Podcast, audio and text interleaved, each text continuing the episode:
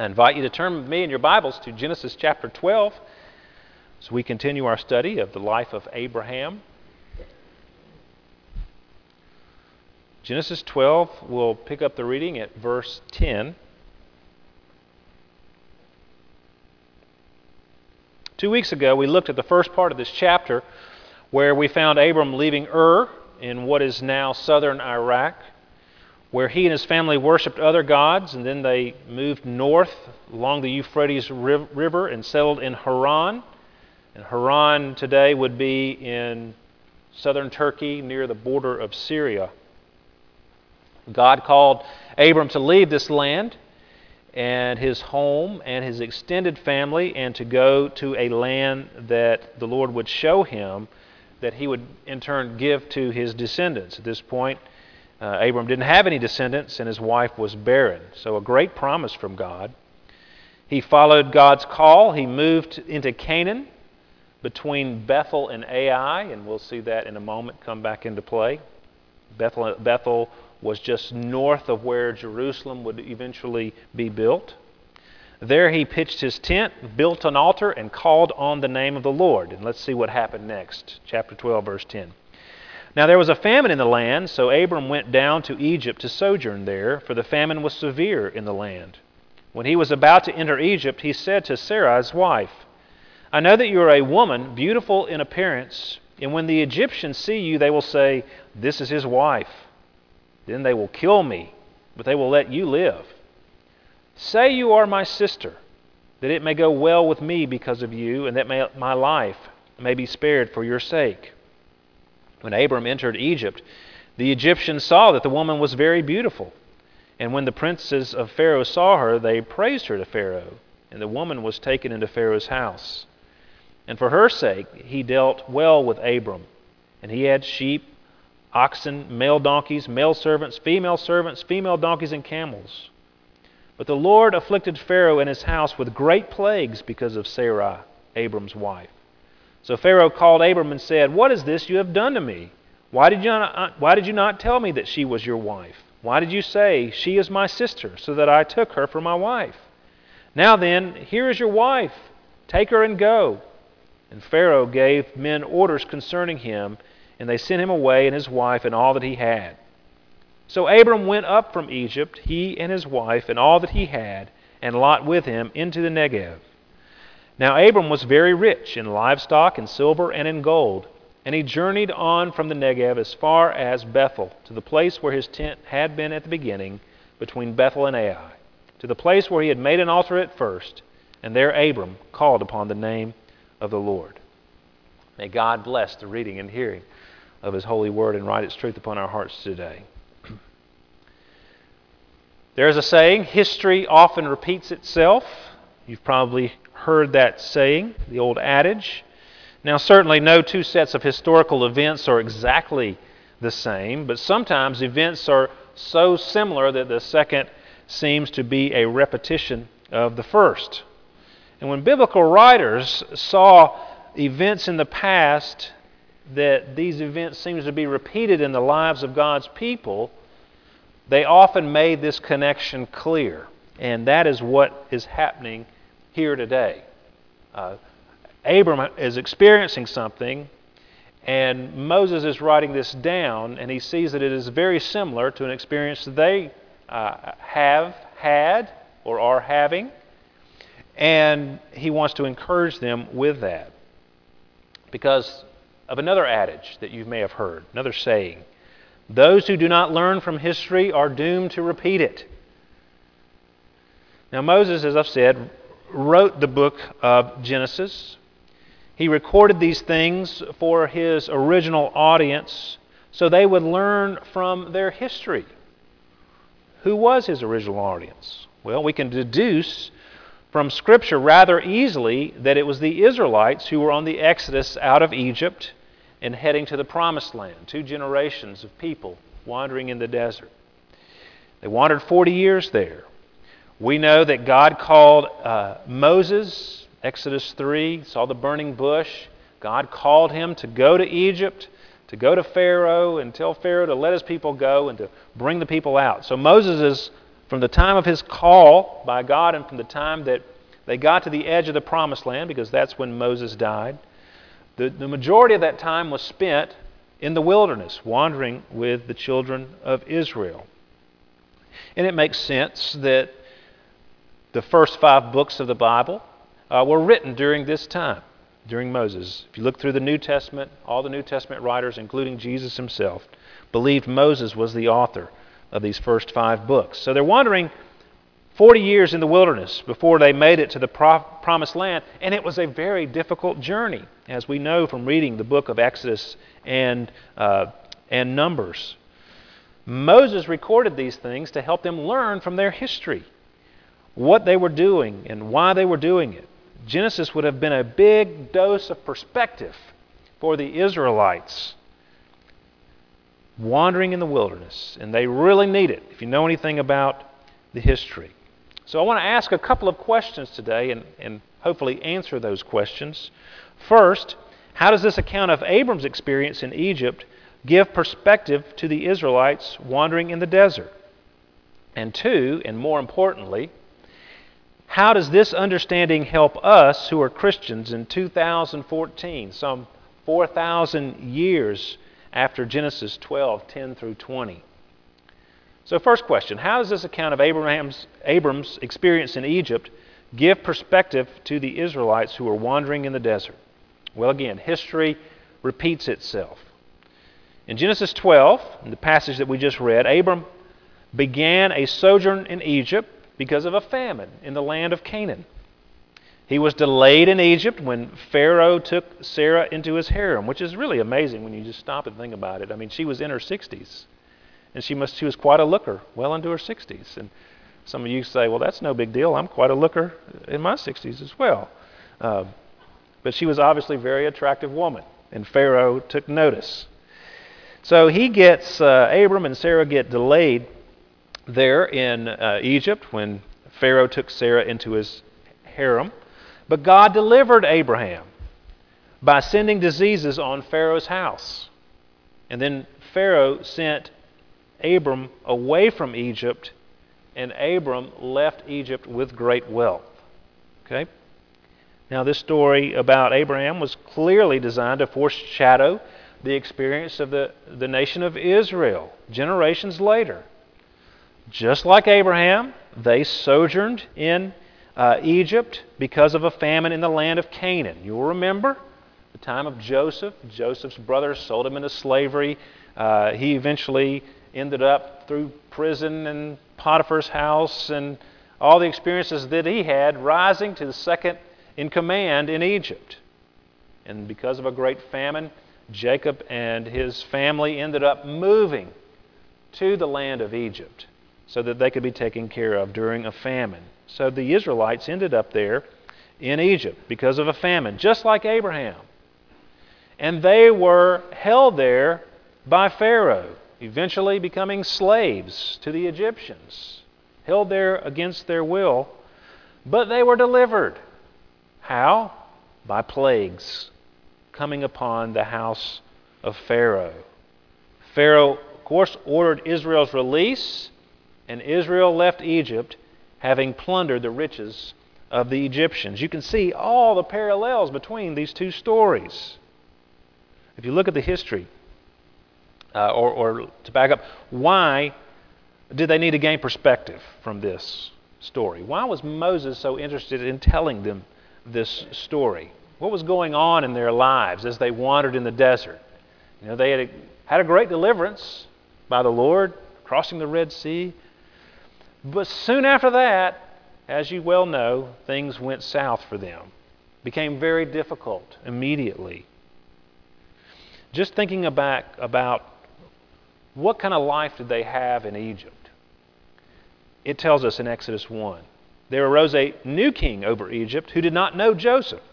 So this new Pharaoh came along, and he said to his people, Behold, the people of Israel are too many and too mighty for us. Come, let us deal shrewdly with them, lest they multiply, and if war breaks out, they join our enemies and fight against us and escape from the land.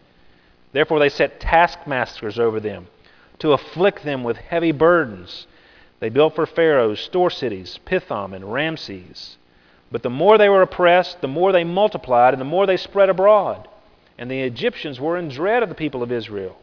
So they ruthlessly made the people of Israel work as slaves and made their lives bitter with hard service in mortar and brick and in all kinds of work in the field and in all their work.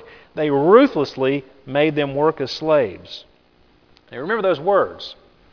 Ruthlessly made their lives bitter with hard service. That was what life was like back in Egypt. And on top of that, you know, of course, Pharaoh, seeing that the children of Israel were multiplying, he sent out an order to execute all the male children of Israel. And so some of them were thrown into the Nile and, and, and murdered.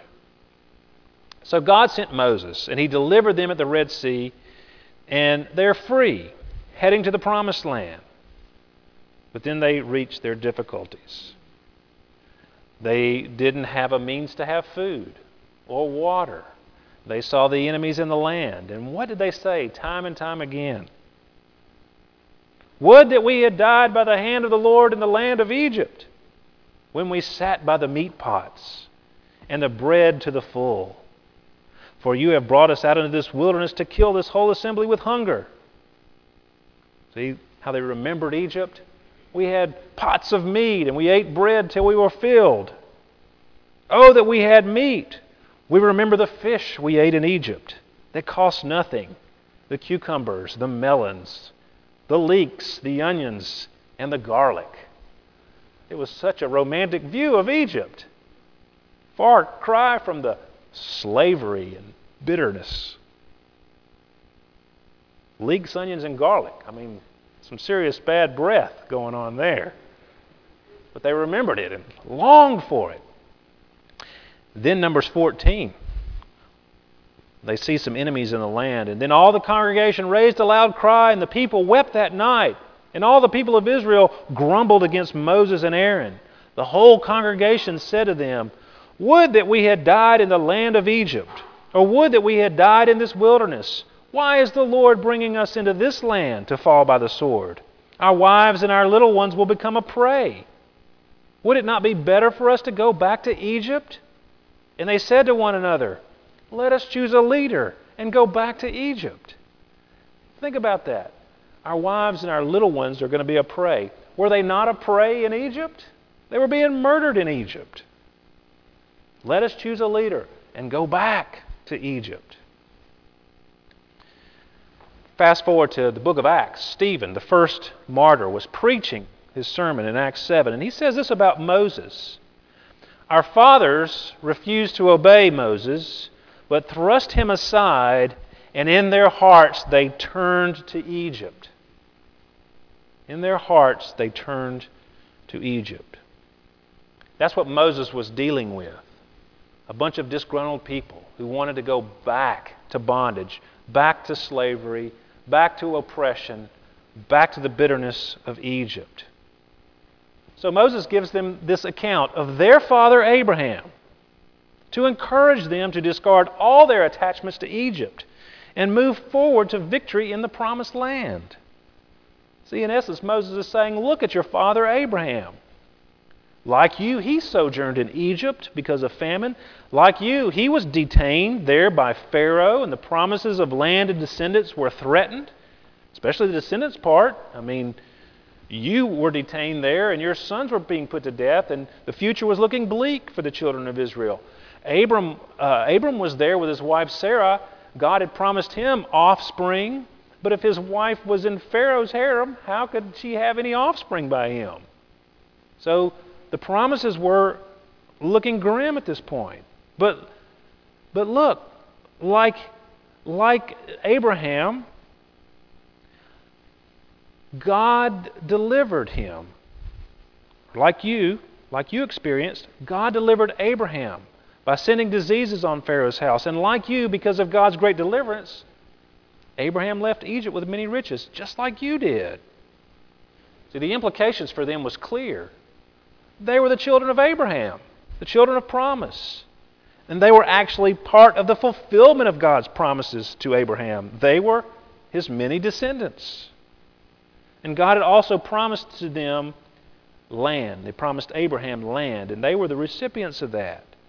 When Abraham was in Egypt, he didn't remain there. He recognized that was, that's not my home. That's not a good place for me to be. And so he goes back to where he was before, to Bethel and Ai, in Canaan, in the land of promise. He didn't remain there once he left, and he never went back to Egypt. He went to Canaan.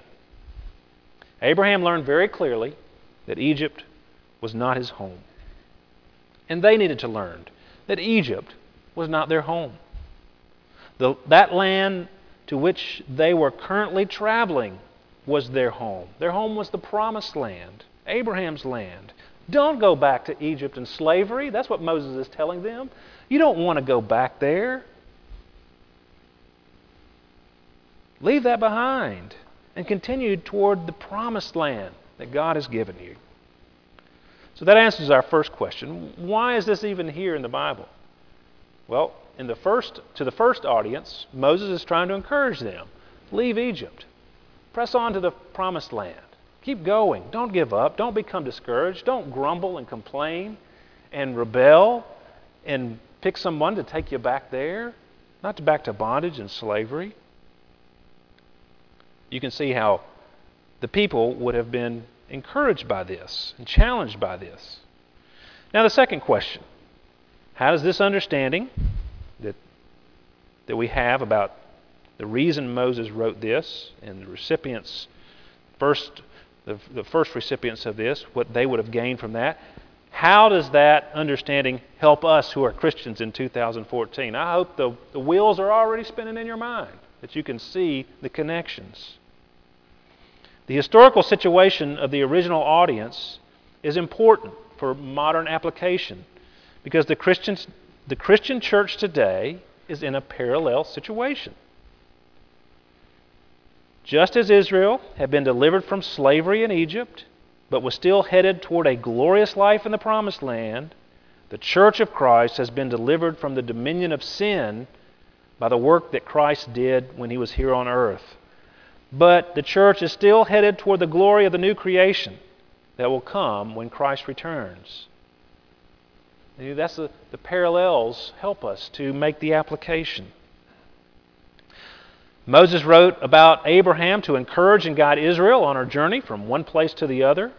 His stories encourage and guide us on our journey from the world of death to bondage to sin to the new world of everlasting life. We must, in the midst of the difficult journey, remain faithful to Christ because of what He has done in the inauguration of the kingdom, delivering us from sin, and continue to be faithful to Him as His kingdom grows in our day, and looking forward to, the, to that day when the spiritual journey is over. Let's look at some of the parallels between Moses' first audience and us. First of all, Christians are the spiritual descendants of Abraham. God had given promises to Abraham land and descendants. They were the children of, of Abraham, and by faith, so are we. Paul says so, Galatians 3. Know then that it is those of faith who are the sons of Abraham. Paul gives an argument here and in Romans that it's not just Jew and Gentile, but but they're all, you know, Jews are not just the children of Abraham, but Jews and Gentiles of faith are children of Abraham. He says, verse 28, Galatians 3 There is neither Jew nor Greek, there is neither slave nor free, there is no male and female, for you are all one in Christ Jesus. And if you are Christ's, then you are Abraham's offspring, heirs according to promise. What a privileged position a Christian has, even if you're a Gentile. And I'm assuming most of us here are not all of us.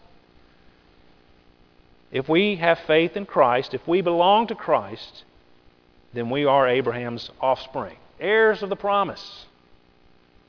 The promise of a promised land, not just a, a land in the Middle East, but a heavenly home, new heavens and new earth with the Lord. So we are the spiritual descendants of Abraham. So we can make this, we can make this connection between what Abraham was teaching to the children of Israel and, and to the church as well, by extension. So we are the spiritual descendants of Abraham. We are also, uh, also is true that Christians have been delivered from bondage. When the children of Israel were delivered from bondage, they were in slavery, as we read. It came through an open confrontation between Moses, their representative, and Pharaoh, their enemy. God intervened through Moses and defeated their enemy Pharaoh and delivered them from bondage, right? In the same way, Christ, as our representative, has confronted our worst enemies sin and death. He has confronted them and he has defeated them. He confronted sin on the cross by becoming sin in our place. He defeated sin by dying there in our place. He defeated death by dying and rising from the grave. He is alive even as I speak today. And those who are trusting Him will live forever. We have experienced a deliverance from bondage, bondage to sin. Sin was our master. And Christ came along and delivered us from that if we are believers. Are you a believer? Have you been delivered from the bondage to sin? Do you have the hope of eternal life in Christ? And think about those Israelites. In order to be delivered from bondage in Egypt, the Israelites had to leave Egypt. They had to pack it up and get out. And they did that. And they, then they had to cross the Red Sea when the waters parted, and they had to go to the other side. This is a picture of what is required of us if we would be delivered from sin and death. It's a picture of repentance and faith. Repentance means that we, live, we leave the old sinful life behind. We get out of Egypt. We leave the sin behind. Faith means we trust the, in the deliverer. Now you imagine being on the shore of the Red Sea with uh, the, the ocean in front of you or the sea in front of you, and behind you have the, the armies of Egypt breathing down your neck. And then through Moses, the Lord opens up the way for them to be saved by parting the Red Sea. And in order to be saved, all you had to do was to take the opportunity to walk across. And those who did were trusting in the deliverer, who was God, and they were trusting in the provided deliverance, which was a path across the Red Sea. Now, somebody could have stood there at the edge and said, I'm not going across there. I'm going to try and go around and see if I can't beat the enemies, or go this way and see if I can't hide, or you know, some other form of deliverance. They could have done that. They would have been unsuccessful, I'm sure. This was the way to be delivered through the sea. And they had to say, God has done this great thing, provided this, and I need to take advantage of that. I need to walk across. Faith means that you believe the deliverer and you believe the deliverance. And it doesn't matter the size of the faith. What matters is the object of the faith. Now, think about this. Some people cross through there going, man, this is really cool. I mean, they're rejoicing, probably, you know, pumping their fists, going, we're free. And they're going happily across the other side. And then there were probably some people going, oh my goodness, we're all going to die. This water is going to come crashing down of us, and, and I just don't know if, if I can do it but they walked across. Whether they walked across rejoicing or whether they walked across fearful, the point is they walked across and were delivered. It's not the size of the faith, it's the object of the faith. Both people grabbed hold of the deliverance that was provided by the deliverer. And whether they did it confidently or with very little faith, they still did it and they were delivered wherever you are today. You know, maybe you go, wow, Christ has delivered me, and I'm rejoicing in that, and I'm going to embrace that. Or whether you go, well, I'm really not sure. I'm not sure about this Jesus and Christianity thing. Put your faith in Christ and you will experience the deliverance, no matter how big your faith is. Because it's Christ. He's the deliverer. He's the one that does the work. He's provided the way of salvation through his death.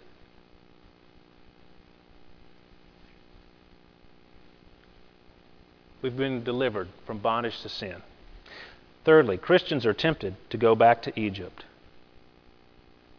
Well, we've already said, look, once they got over there on the other side, they began to immediately grumble and complain and say, Wish we were back in Egypt. It was so much better there.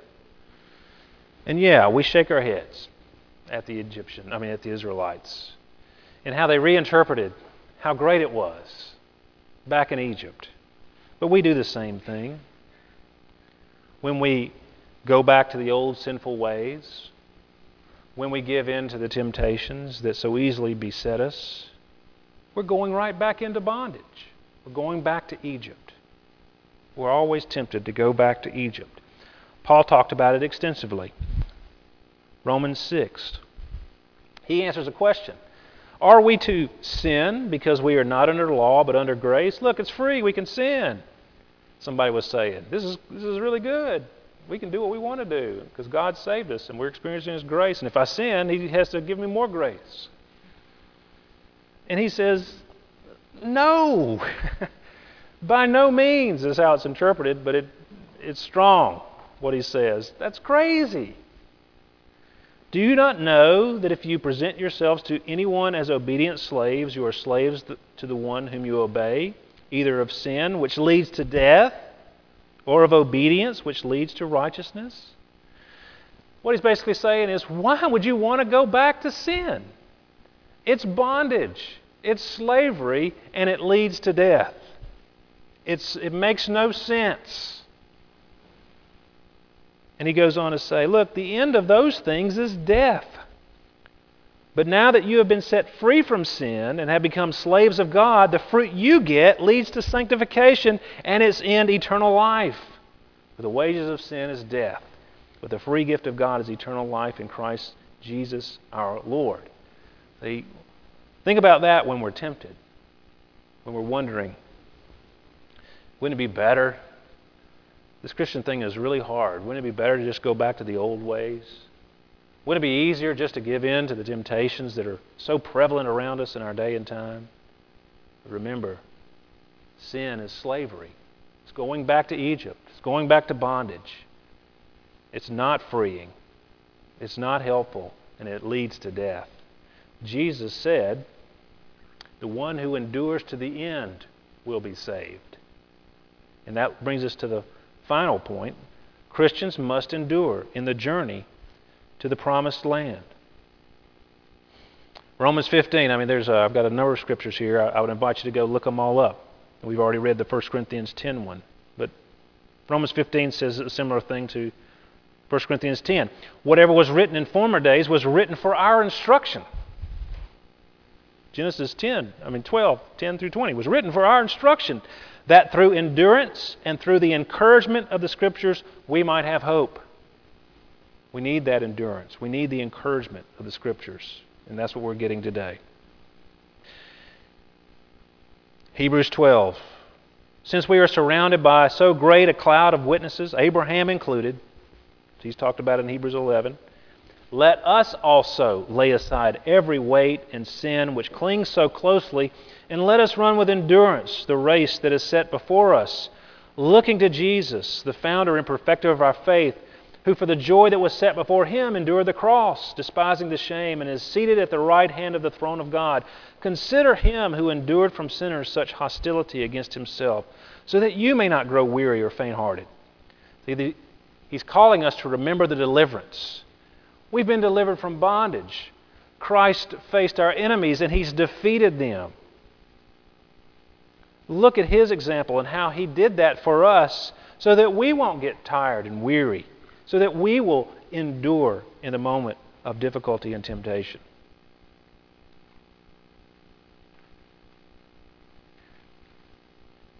It would seem like the Israelites should have thought about their deliverance more. You know, when when they think, "Oh, why do we why did God bring us out here to kill us? What a what a dumb thought.